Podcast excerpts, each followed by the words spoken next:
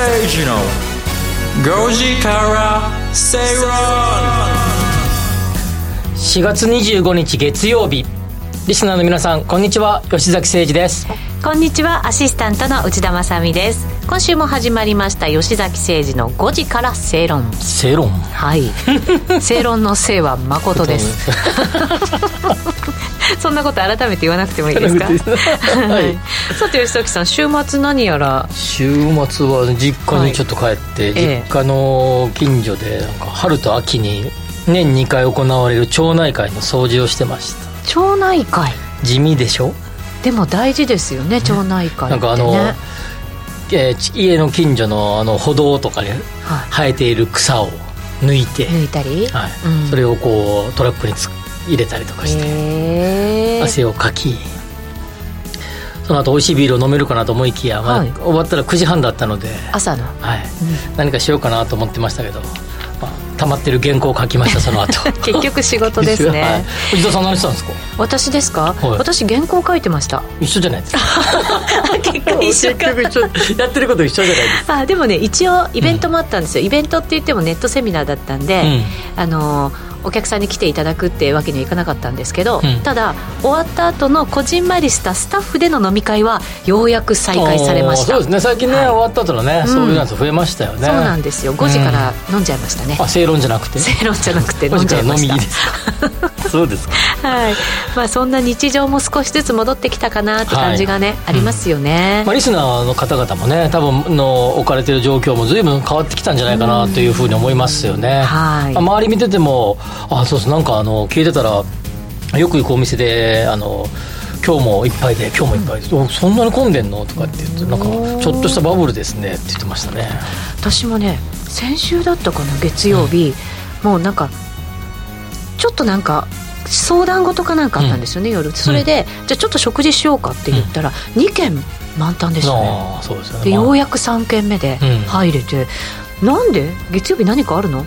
思いましたけどまあ5時から正論ありますよ。5正論ね。時から正論ありますけどね。ただなんか聞いてたら1軒目はみ結構いっぱいなんだけど2軒目のバーとかそう 2, 軒目に行くようなお店は結構空いてるって言ってま二した。次会がダメなんですまあ、ね。二次会もなんかサクッッと買える癖がついたんでしょうねみんなね。そうですね。でもようやくなんか歓送迎会的なやつも少しずつ小規模で始まってる感じはあるのかもしれないですね、そうですね、はい、なんか大手企業のあのいろんなこう方々と定期的にいろんなミーティングをするんですけど先週ぐらいからかな？あとこうそうです月の半ばぐらいからかな、あの対面が増えましたね。あそうですか、はい、それまではもう基本的にまあいろんなまん延防止とか解除されてもやっぱり、えーネット会議でしょウェブ会議でしましょうっていう感じでしたけど、まあ、そろそろ会いましょうかっていうような会って対面でやりましょうかっていうのが増えてきましたね、いろんなものが動くっていう意味ではすごい大事ですよね、はい。ね。なんか徐々に動いてきたなっていう感じはしますよはい。ね、いよいよ今週末からはもうゴールデンウィークと。そうですよね。何か行くんですか？どこも行かないです。原稿を。原稿書いてます。似たようなもんです。そうですね。ははいい、さあそれでは進めていきましょう。番組前半では経済マーケットニュースをフラッシュでお届けしていきます。現在の経済産業の動向などを伺っていきたいと思います。そして時流潮流政治流のコーナーでは、えー吉崎さんがえー経済そして景気マーケットのポイントなとなるニュースをピックアップし、解説していきます。今日はあれでですよね、はい。前回内田さんがちらっとお話をされていた、うん。注目の判決が出るって言ってたね、そうですか、はい、相続税のあの件にあーなるほどなるほど。深掘りをしてみようか深くお話をしてみようかなと思います、ね、はい、よろしくお願いします、はい。そして番組後半になりますと深読み経済指標のコーナー今日は？今日ね軍事費がねあのお話を少ししてまあいろいろきな臭いような状況世界的な状況もありますから、はい。まあ、地政学うんぬんかんぬんっていう本もねいっぱい今、あの書店に行くとずらっと並んでます出てます？はい、地政学っていう言葉がこれだけ広まった時はないんじゃないかぐらい出てるんじゃないかなと思いますが、まあ、そのね、はい、あのその中の一つ地政学によってもたらされるその軍事費の増加についてのお話をしてみようかなと思います。はいお願いします、えー番組ではツイッターもやっていますのでぜひぜひフォローしていただきましてハッシュタグつけてつぶやいていただきたいなと思いますハッシュタグご時世 GOJISEI でつぶやいていただけると嬉しいです。それでは進めていきましょう。この番組はロボットホームエアトランク東京アセットパートナーズ各社の提供でお送りします。吉崎誠二の5時から正論。さてラジオ日経では吉崎誠二の5時から正論をお送りしています。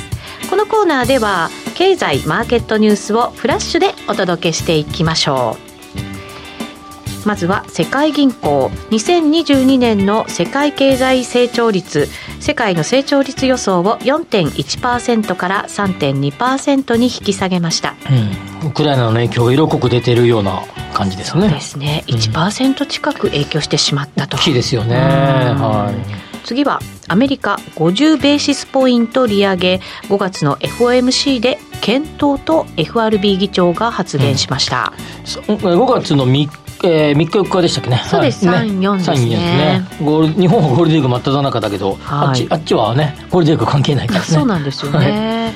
だから4月の28日に日銀の金融政策決定会合が終わって、週明けに FOMC と。そうです。えっと、確か今週、来週、えっと、あれがありますよね。あの、ECB の、ECB もねね。また利上げするんじゃないかと言われてます。あれが今週なんで、まあ、続きますよね、そうですね、はい、はい、それを見ながら為替ということになるんでしょうか。現在ドル円128円29銭から30銭あたりですからじわっとなんとなくドル高円安がまた進んでるという動きですね。どこまでいくんかね。なんかねなんかいろんないろんなアナリストのやつを見て今日見てたんですけど、はい、原稿ある原稿書こうと思って135円とかって言ってましたね。最近ね140円150円なんていうのも出始めてどうしましょう、うん、なんか先月書いて 僕書いたあれある原稿で130円超えたらこうなるぞみたいなこと書いたんですけど、ま、もうほとんど超えたいや本当そうですよ。誰も130って言わなくなってきたね、はい、近すぎちゃうじゃないですか。近すぎて3月のだって下旬ぐらいは120円台前半だと120ちょいだったでしょ？そうですそうです。10円近く上がってますからね。いやもう加速してきましたから、えー、ね。ね。今内田さんはね今走る真似しましたけどね。誰にも見えないっていう。そうそうそうはい、えー、次長森氏 CO 復帰です。日本電産の長森さん、ね、そうですね。これ後ほど詳しく、はい、ね。はい、伺っていきましょう。もう一つ欧米の航空会社脱マスクが進むということですね。こちらも後ほどの解説はいです、えー、その他は商品高止まらず円9.3%下落世界で突出しているということですえー、次は政府の物価高対策国費6.2兆円です。事業規模は13.2兆円ということですね。あれこれあれでしたっけ？正式に閣議決定がされたんでしたっけ？確かなんかするかしないかみたいな感じでしたよね。はい、はい。まあ、ちょっと後でこれあ26日にも決めるですね、はい、その方向ということですね、明日ですよね。はい、うん、その方向でっていうことですがまあ自民党が過半数持ってる以上もほぼほぼこれで決まるんでしょうけれども、はい。えー、ガソリン、えー、原油高対策に1点そのうち1.5兆円、うん、4分の1ぐらいは原油高対策、まあ、ガソリンの高騰を抑えるために、はい。えー、請求元売りに配る補助金の上限を今の1リットル25円から35円に引き上げると。うん、はいいうことですので、ガソリンね、高いですからね。そうなんですよね。これがだから、他のものをもう買わなくなるよってなっちゃうと、また大変ですよね。そうです、そうです、はい。これ、この間、あの、僕の、あ 昨日、町内会の話じゃないけど、あの、親父が、なるだけ車に乗らないようにしてるんだって 見てましたね。そうですか。はい。高いからね、という話をして、まあ、そう言うなよと言ってきましたけど。まあ、でも、そういう動きが出る水準になってるってことですね。ですね、ですね。はい。えー、次は3月の企業サービス価格1.3%上昇です。2021年5月以来の伸びということですね。日銀の発表のに、えー、っと今日今日か発表した数字？今日ですかね。ですね。はい、はい、と結構な高い数字ですよね、はい、うん、そうですね。今日発表してますね。3月分か、うん、はい21年5月の時が1.5%ではそれ以来ので大きな伸び率ということですかね。はいそうですね、はい。えー、最後に G20 ロシアが参加する限り機能しないとこれはカナダの財務大臣が述べたということですね。ね。G20 ってなんか最近なんか一般化してきたけど昔 G5 とか G7 でした、ね、そうでしたね。ね、うん、でもそれだけじゃやっぱりもう話が決まらないよっていうことなんでしょうけどね,、ねはい。さあそれでは取り上げていく、はい。記事。まずは長森氏ですね。CEO に復帰したということですね。1年足らずでということですよ。22日の日経新聞だったかな？の朝刊に出ていた、記事ですがそうですね21日に決算発表するときに合わせてこれも発表されたということですねねなんか多くの方々がなんか、うーんってあんまりポジティブに受け取ってないんですよね。これね、あの、最初、これもう3回目ぐらいですよね、うん確かね。で、最初の時はすごいポジティブに受け止められたような気がするうんはい記憶なんですけど、はい私の。でも、それ以降はどうなんでしょうね。ちょっとマイナス面もっていう感じですか？そうですね。これ、なんか、関さん？はいもともと日産の自動車の人ですよね。はい。前一回、吉本さんってなんかうん CEO になって、あのあの方も日産の方でしたよね。えっ、とね、カルソニックあ完成カルソニック。完成か。それ他の方だったかな。あでもね、はい日産系だったと思いますよ。うんうんうん日産系そうですね、日産の方いましたね、ね本さん。はい。2回連続でこう確かなられてということで、まあ1年足らずで、まあ、やっぱり俺が出てこなきゃダメだみたいな感じでこれ結構いろいろな、なんていうかな偉大なる創業者？あるいは、まあ、よくあの、いファーストリテイリングの柳井さんがね、話が、いやまあ、柳井さん創業者じゃないけど、まあ、中、まあ、2代目で中高の祖として、大きくしたと。まあ、事実上のまあ創業者みたいな感じですよね。二人とも、まあこ、その、両方とも後継者問題になかなか悩んでいるとはい。いうことで、これ後継者問題、後継者問題ってなんか、あの、関さんだったり、その、まあ、その各社の、新たに任命された、その、新しい、えっ、と、CEO の方がなんかこう力がなかったっぽく書かれ方をしてるけど、そうなんかって思うところも、多くの方が思ってるよね。そうですよね。あの私の知り合いのやっぱりこれも、うん。えっと上場している企業の経営者の方ですけど、今もう会長に退かれて後継に譲ってるんですね、でその方なんかをもう3年ぐらいずっと共にもうその時間を過ごして、はいはい本当に自分のその考えをしっかりと伝えて、まあ、その上でもう任せてるので、うんあとは自分なりに判断してやれっていうことなんですよね。まあ、カバン持ちを何年間するみたいな感じですよね。そうなんですよね。まあでもやっぱりこの、ちその、そう、偉大なる創業者、偉大なる中高その後っていうのはもう本当に難しいなって思うのは、やっぱり、やっぱ、基本的に、前も少し喋ったけど、変わるっていうことに関して、朝礼母会ならぬ朝礼懲戒みたいなところが、やっぱりそういう方々ってあって、スピーディーな経営を行うと。はいそのスピーディーさに対して、えっ、と、そ、そ、その立場の方々がスピーディーにパッパカパッパカコロコロコロコロ変わるようなことをすると、あやっぱりこう、あの、あ社長が言ってるので、CEO が言ってるので、みたいな感じなんだけど、後から、えーその後継ぎみたいな形でうん立たれた CEO に関して言うと、どうなの？みたいな形で、やっぱり、やっぱりね、こちょこちょ変わることに対してのネガティブな雰囲気ってあると思うんですよね。で、やっぱそれに周りがついてこ来れないって来ないっていうか、で、やっぱり、その、ある意味、振りま、振り回されるっていうことに関して、それを良しとされ、この人の振り回しには良しとするんだけど、この人は良しとしないみたいなところがどっかあるんじゃないかなってすごい思いますね。求心力みたいなものが、ね、求心力、そうですね、求心力みたいなもんね。まあ、で、あの、あの、あのその、前乗した方、譲った方にとってみれば、もっといい感じ、スピーディーにやれよ、みたいな感じで言うんだけど、いやいや、あなたのような求心力まだない僕にとっては、そこまでついてきてくれないから、やっぱここは慎重に行きたいですよ、みたいな感じになってくると、が、もたもたしてる。じゃあ俺がもうもうお前どけと。俺がやるぞ、みたいな感じになっていくわけですよね。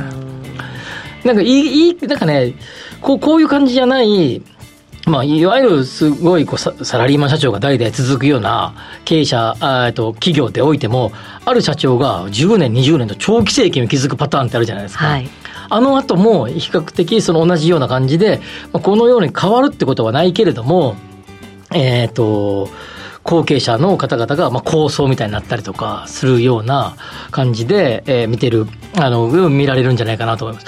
僕、ちょっと話変わるけど、僕よく思うのは、はい、社長兼会長って人いるじゃないですか。ありますね、はいよくありますよよくありますよね。はいなんかあの、あの会社ってどうなのっていつも思うんですよ。それ、社会長やってたけど社長に復帰。なんかね、あの日経新聞なんか見てたら、社長に復帰したみたいな。で今日長森さんみたいにドーンっていう記事じゃなくて、ちっちゃい記事で、はい。新たな社長の記事ってベタって載ってるじゃんいっぱいずらっとあの時に会長から社長に変わりました。みたいなええー、みたいな感じで うまくできなかったんだみたいな感じで。会長と社長を兼務してる方って、はい。まあ、えー後継者問題を抱えている企業の、まあ、目印みたいなもんですよね。あそうですね。この日本電産でもうん。外された、うん。えー、と関さんですか、で COO になられたわけじそうそうそう、ゃないですかもう一度ふ頑張れよっていう立場だったね。ですよね、うん。でもどうなんでしょうね。周りはどんなふうにその、ね、社員の方々を見るのか、うんまたグループ企業のうん。いろんな会社の経営者もいるわけじゃないですか、そうでどうなんでしょうね。二度三度ときたらまたかみたいになるよね。ね。難しいよね。難しいですね。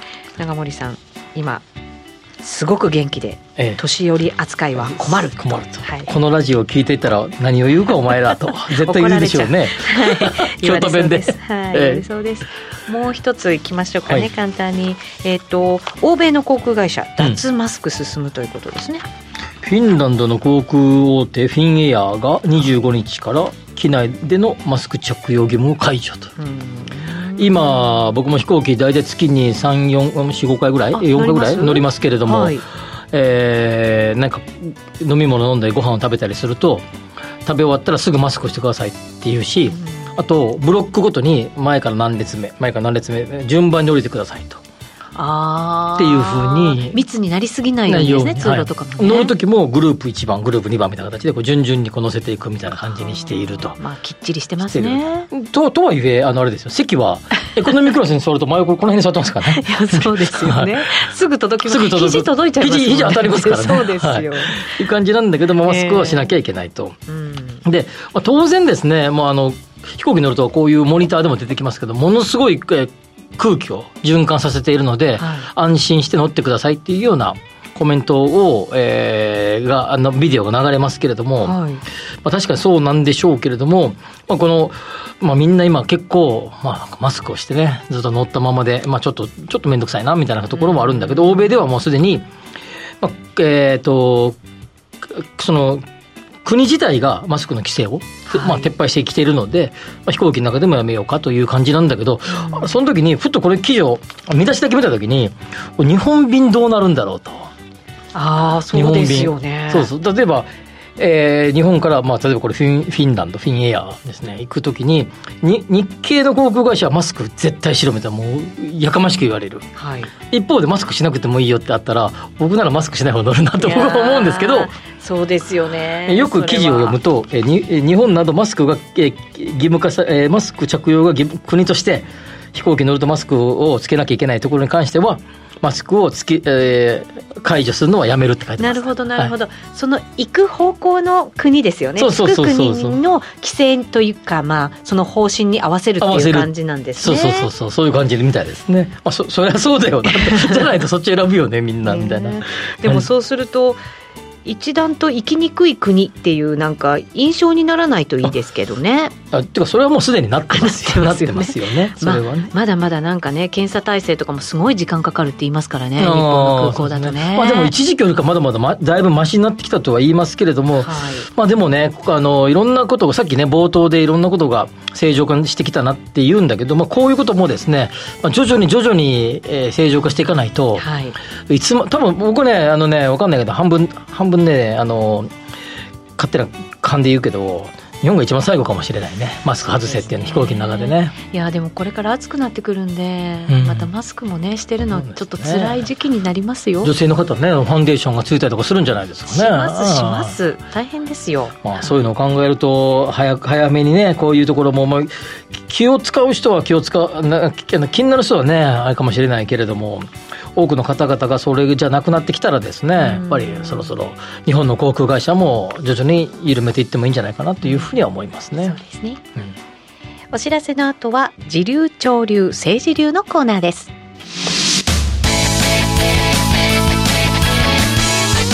吉坂誠二の5時から正論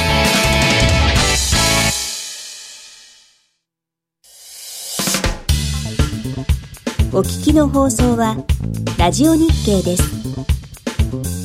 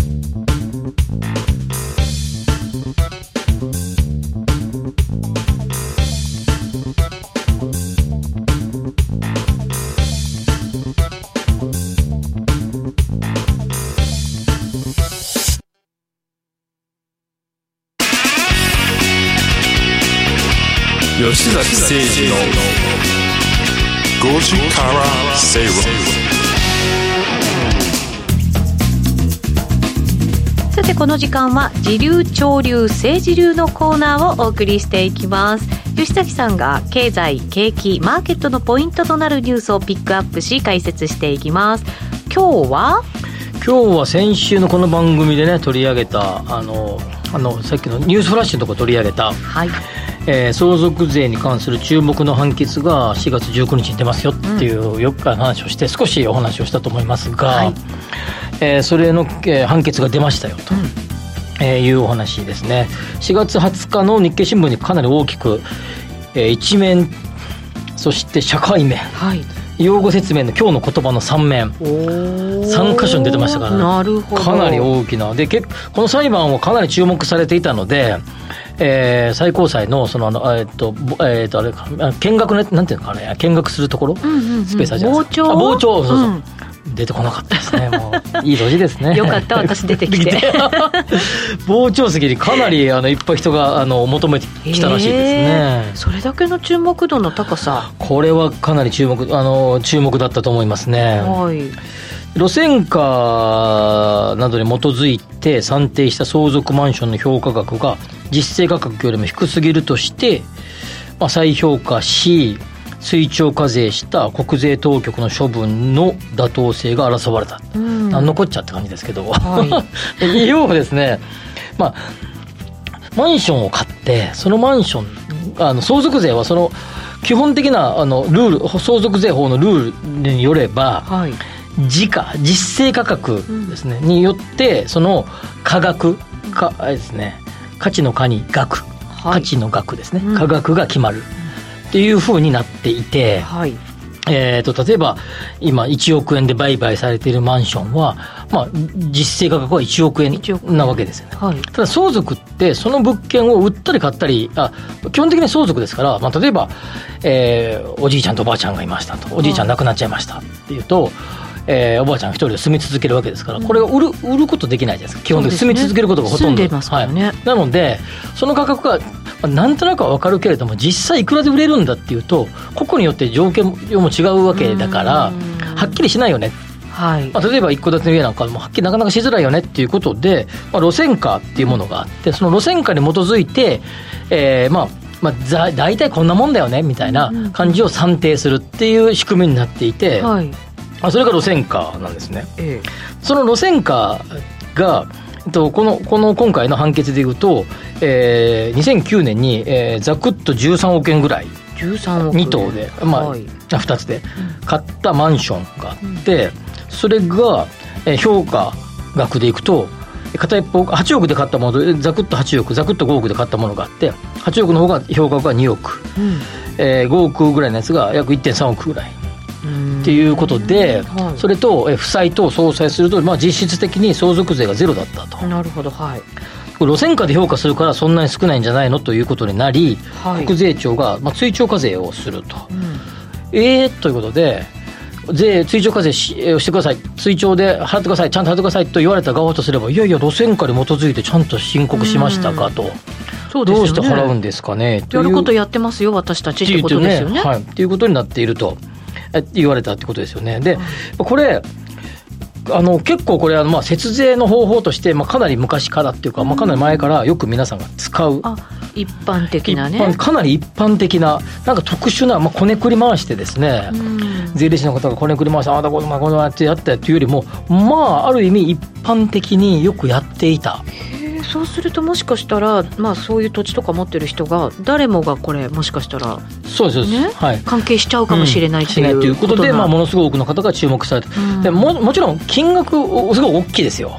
大きいのでねちょっと目立つよなはあるかもしれないけどやり方がもう本当テクニックを使ったもんじゃなくてやり方的にはまあすごいあるあるうん。な感じだったわけですね。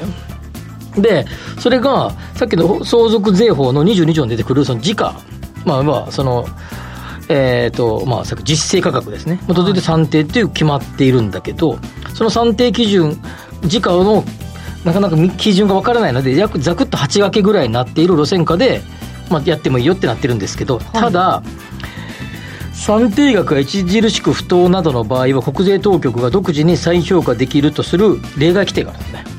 へえちゃんともともとあって、はい。今回は例外規定に当たりますので再再査定をさせていただきますよと。なので追徴課税をしておりますよというふうになって、まあ、裁判になっていたということですよね、でもそんな例外とか言われてもうん、路線価自体がじゃあ大丈夫って感じになっちゃいますよね。なんかそもそも大丈夫っていう、ただですねこれさっきの路路線価をやっても路線価で適用してもいいよっていうのは国税庁が出しているですねそのなんていうかなあのふなんか付帯え通達、はい。それでもいいよっていう通達で法律じゃないよねっていう解釈なんですよね。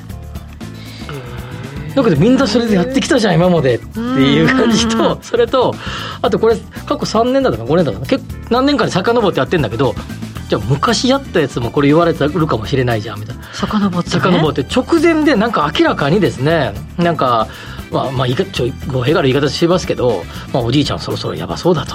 いう時にパパッと慌てて買う。っていう感じもあれば、うん。あいうのちょっとちょっとこれやりすぎじゃないってかもしれないけどじゃあ5年10年前のやつにもしもそんなことが起こってやった時はこれそれでも言うの？みたいな感じで。あそうですよね。普通に5年前10年前に買った物件で普通にそのおじいちゃん住みたかったからかもしんないじゃんみたいな。でそれが値段がダーって上がってきたらどうなんの？みたいな感じで、うんまあ、いろんな例外規定を使う場合はの基準が満たすあ明示されたとは言えず納税者は自らの税負担がどうなるか予測できなくなって、まあ、買う買わないっていう経済的な意思決定ができない困難になるんじゃないかという批判も結構出ていると。でこれ、まあ、とやりすぎじゃないっていうまあまあ多分ですね大方の見方とすれば、まあ、やりすぎじゃは、まあ、捕まえ捕まえるというか、うん。摘発しますよと。はい。いうような感じだと思うんですけどやりすぎの加減って誰がどう判断するのっていうのが見えてこないわけ。ですね。それってなんか個人的な感じになっちゃいますよね。個人的なのか分からなんか金額大きいからこれ目立っダメじゃないみたいな。そうです。目立ってるよねみたいな。でなんか日経新聞によると、えー過去11年間の適用は9件。例外規定の。ただそれがなぜかっていうのはあの明らかにされてないと日経新聞は書いてるえー これなかなか難しくて今これぐらいですね不動産価格がドーッと上がってきてて前もお話した相続税の計算方式も変わってきてると相続税を納める対象者がものすごくひ増えてきていて、まあ、一説によると10万人をもう優に超えてんじゃないかって言われていへてー。その方々がマンションみんな持ってたりするとこれみんなお俺大俺追徴課税されないよねとか逆に。そうですよ ね。これどうなん？みたいな感じで結構思う人がいると。ういうような感じになってこれきて直結しないかもしれませんけど今後のねその不動産の売買とかうん。っていうところにもなんか影響があるんよかって思っちゃったりもしそうますけどね。ですすごくそうです多分ね中古物件中古マンションでタワーマンションの上の方と結構顔してますからねこれで。一時期タワーマン節税っていう形で、まあ、路線価の評価をこういじったりしたんだけどそれでもまだまだまだすごく高くなってきたからこういうことが起こっているってことで今回の裁判でさらにえっとさっきあの傍聴席を求める人が多かったっていう理由の一つに弁論が開かれたんですね、はい。だからあの受理しますよね裁判を、はい。でいろんな方々のそういう意見を聞くっていう弁論の場が持たれますよね。あのこう戦わせる場、はい。で普通あの一審最高裁ですから一審二審ときて、まあ最えー最後の最高裁の判断なわけじゃないですか、一審二審で、えー、と覆されないようなあ覆されないような明らかに一審二審のままじゃないみたいな時って弁論開かれないそうですね。あそうなんですか。だけど弁論開いただけど一審二審とほとんど変わらない判決が出た。である、えー先生が、えー弁護士の先生ががなんか喋られてましたけどつまりこれは弁論開くと、まあ、ある程度変わるんじゃね？っていうようなムードがこうあ期待がね。期待がねそうそうそうそうそううん来うんる。それでもうきっとそうじゃなかった。つまりこれは多くの方々にちゃんとこう広く見ろよと。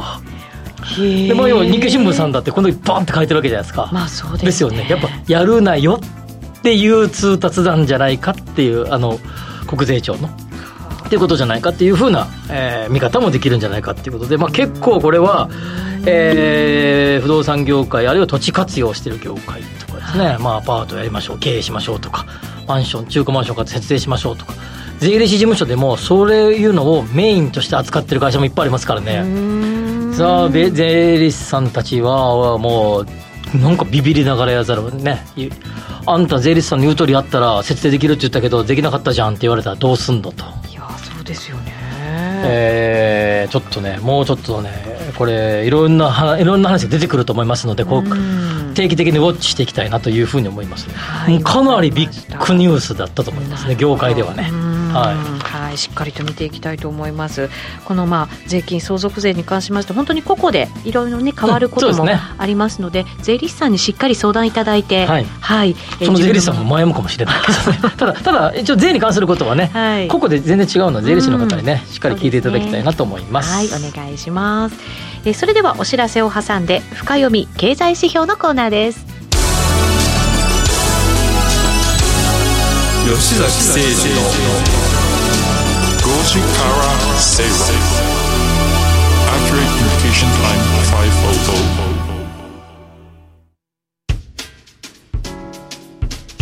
500お聞きの放送はラジオ日経です。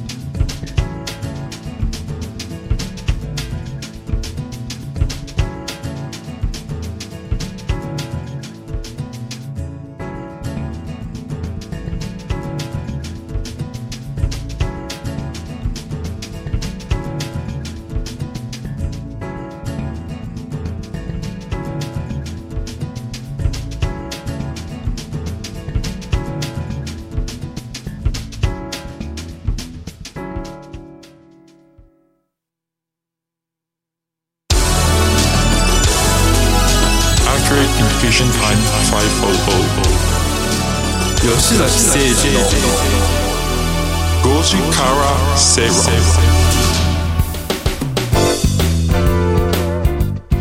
さてラジオ日経では吉崎誠二の5時から正論をお送りしています、はい。この時間は深読み経済指標のコーナーをお送りしてまいります。今日は軍事費ということでちょっと簡単にニュースご紹介しましょうね、スウェーデンのストックホルム国際平和研究所は25日2021年の世界の軍事支出が2兆1130億ドル。これ日本円にすると270兆円だったと発表しました、えーこの2兆ドルを超えるというのが初めてだということですよ、すごいですよね。い。これでもあのーと実質ベースで0.7増？増加7年連続で名目ベースで6.1%増。ああそうですね。ちょっとその前にまず軍事費が高かったっていう名目ベースと実質ベースで結構差がある、ありますね。結構インフレだったってことだよね。この間ね、はい、そうですね。まずね、はい、あの えーで一番多いのがアメリカで、えー、8010億ドル。はいそうです。これが80兆ってこと？80兆ですね日本の国家予算が100兆ちょっと 100ちょっと兆同じぐらい軍事費使ってるってこと、ねそうですね。米国は下がってんだよね。そうなんです。1.4%減なんですよね。この10年でも6.1%を減らしていると、まはい。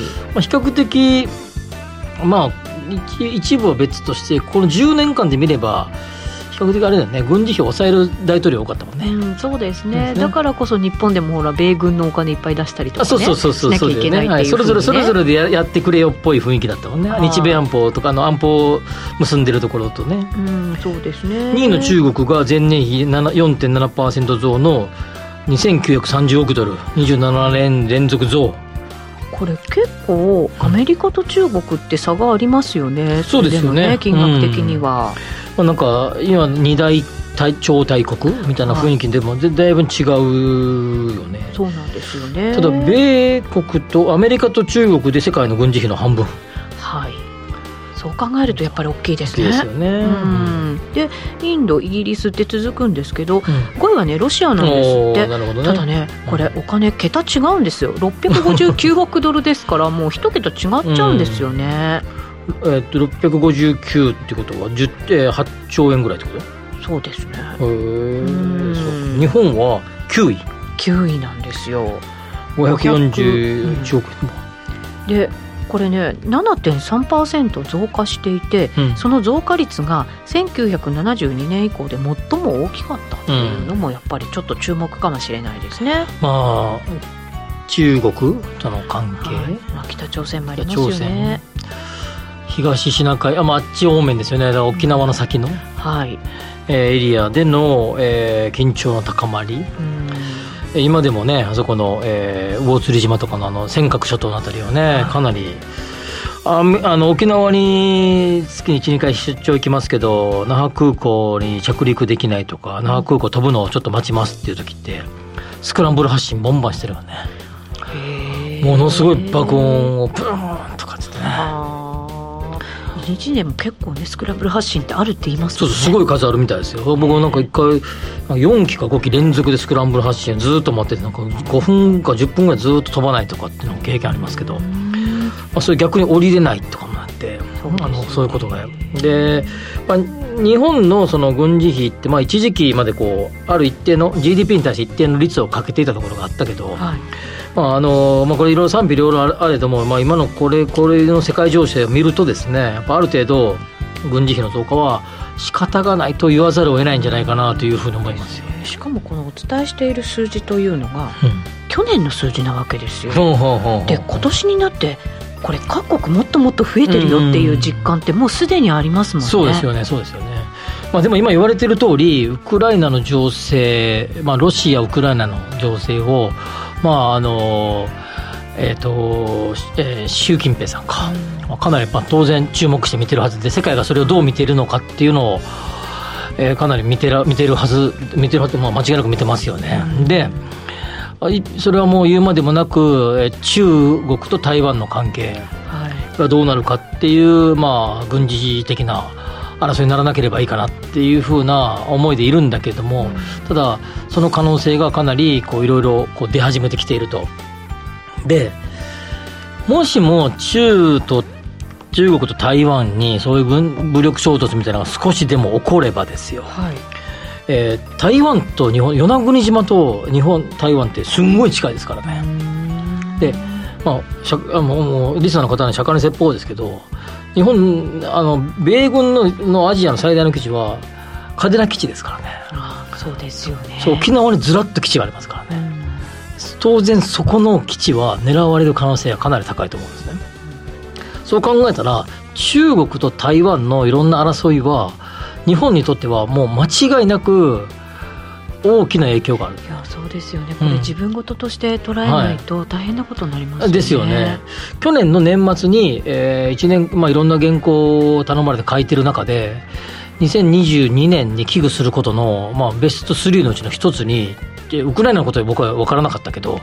中台関係の悪化による日本の株式あ、まあ、経済株式軍事面だけじゃなくてあ軍事とかまあ安心安全面だけじゃなくて経済や株式における影響はもしかするとでかいかも大きな起こるかもしれないと書きましたけどもそんな中でウクライナとロシアのこういう関係が見れば当然中国は、えー台湾との関係についてその状況を見見計らいながらですねやってくると思うんですよね。これロシアに対しても世界各国が今経済制裁とかいろいろ加えてるわけじゃないですか、でアメリカなんかは武器も積極的に供与してっていうようはいはいはい。な感じですよね、うんでロシアが本当に圧勝してるわけじゃなくてかなり苦労もしてるっていうはいはいはい。ふうにも見えますけど、うんそれでも中国はうん。どういうふうに感じてどういうふうに動くって考えるんでしょうね。多分ですね、そのまあ、おすごいし状況似てますよね、元、まあ、台湾は元、まあ一えー日清戦争の後か、日本が、えー植民地化してたけど、はい。その前は中国の領土、それが日本に一時期占領され、その後、えー国民党が移動することによって台湾は独立すると。いう中で、まあ、中国の国民、中国から見れば、もともとうちのところじゃないと。いうような感覚だし、はい。それはウクライナとソえーロシアも同じ関係で旧ソ連邦の時は同じあれですかね塊でしたからね同じような感じで、まあ、なんか似た感じの状況になることはもうこれだけは間違いないですよね。うん取り戻して何がまあ悪いっていう、そうですね。取り戻すというかもともと一緒だったじゃんみたいな感じですよね。何が悪いそうですよね。そんな感じで。なので多分かなり正論5時から正論じゃないけど でいや何が悪いんですかみたいな。うちのうちのところですからみたいな感じで。それを多分見え方とすれば西側諸国がああだこうだっつって牽制してるんでしょと。でうちのところなんでうちがと一緒にやっていただくのは当然かもしれない。たただもうすでにそういう状況から70年80年と経ってそれぞれの地域地域がもうすでにアイデンティ違うアイデンティティを持ち、はい。違う思いで日々暮らしてるわけだし、えー、違う経済圏でも暮らしてるわけなので、まあ、今更そう言われてもさと思うわけですよね。まあ、ただもう台湾の問題はこの軍事力において日本はもうそろそろなんか、ね、米軍の傘の下で守られてる感は、台湾のことが起こるともう一変すると思いますね。ちゃんと自分の国で、自分たちで守るっていうような、うん、そうですよね。はい、うん、していかないといや本当守らないとね自分たちがね。そうですよね。なんか平和えあ平和でどうのこうのって呪文のように唱えていても平和は来ないですからね。そうですね、え永遠の平和ってないんだなって今回ね。いや本当そんなこと言わあの思いたくないですよね、はい、思いたくないけれども、まあ、現実そうなっているよね今っていう。現実に直視せざるを得ない。自分自身がね戦争賛成っていうつもりは全くないけども、現実もそうじゃんって感じしますよね。だからウクライナとロシアのその落ち着きどころが一体どういう形になるのかっていうのもまた大きく影響日本はすごく大きいと思いますね、ね、すごくしますします、はい、そう株価とか経済とかだけじゃなくて、はい、日本のああの安安全保障の面ではすごく感じますね、はい、ありがとうございました。それではお知らせの後今日の正論です。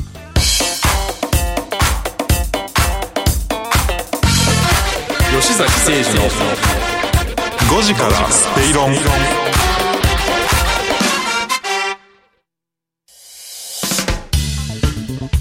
お聞きの放送はラジオ日経です。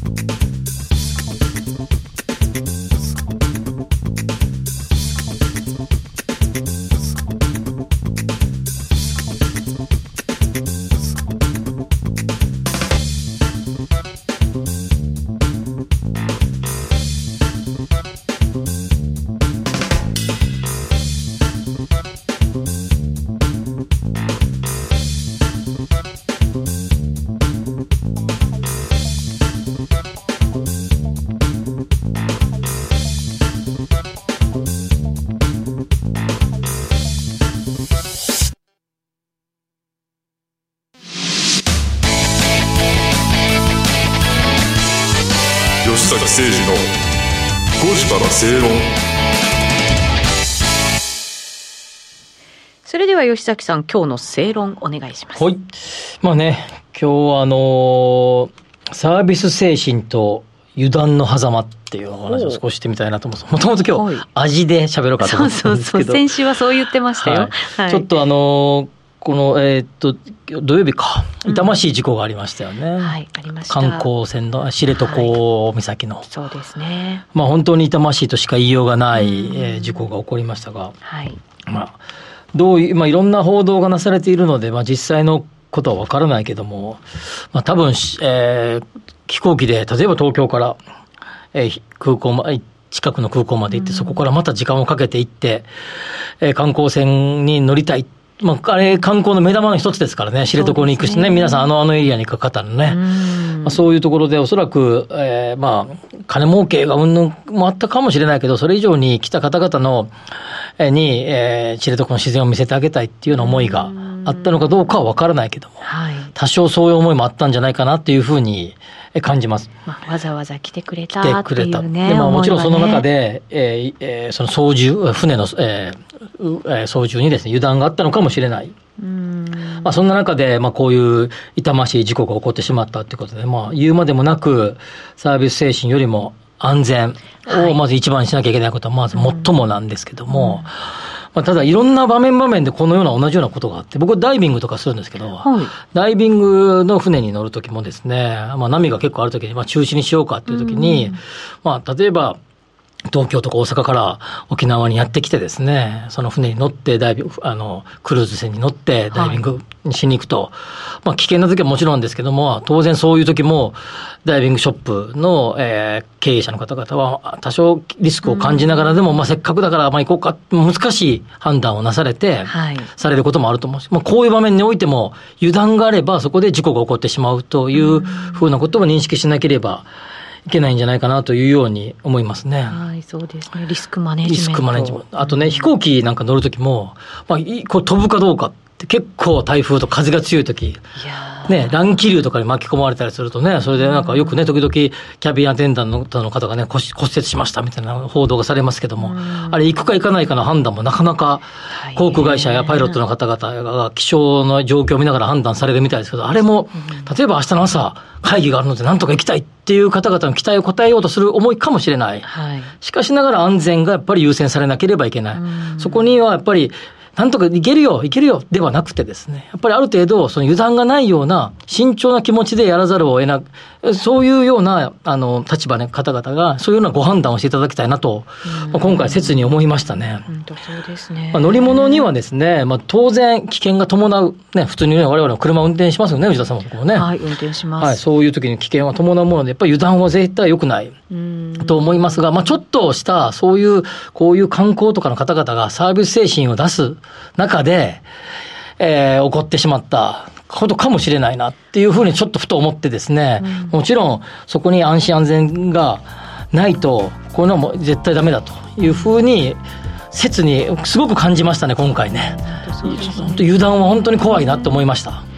あのここまでコロナ禍でなかなか人が動けなくて、うん、ようやく少しずつ動けるようになって、うん、だからこそ行く側もまた迎える側もなんとかして実現したい、うん、してあげたいという気持ちは、ね、今度ゴールデンウィーク入りますからもう各所でそういうのってもしかしたらね、あるかもしれませんからね、まあ、慎重に慎重に油断のなきようあの、ね、運転される方はしてほしいなと思いますね。そうですね、はい、安全まあでも難しいですね。サービス精神って本当に。サービス精神とね今日は油断の狭間っていうテーマでお届けしました、はい、そうですね。その狭間に陥らないように、はい、あのせっかくのお休みですからゴールデンウィークも安全に正しく、はい、行ってほしいですね皆さんね。楽しんでほしいですなというふうに思います、さてそろそろエンディングでございます、うん、なんか今日はあれですねちょっと時間がね。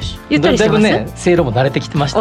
喋、ね、る。のに確かにそう、ね、初回はね時間押し押しで喋りましたけど、パツン切れましたからね,、はい、ね。はい、今日はゆったりエンディングを迎えております、はい、まあでもこの正論いつもね結構な時間1時間以上か2時間ぐらいかけてね、はい、何喋ろうかなと考えてきてるので、ぜひまた来週も来週も楽しみにね、ね、してほしいなと思います、また来週お耳にかかります。番組は明日も明後日もあります。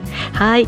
吉崎さんありがとうございましたこの番組はロボットホームエアトランク東京アセットパートナーズ各社の提供でお送りしました。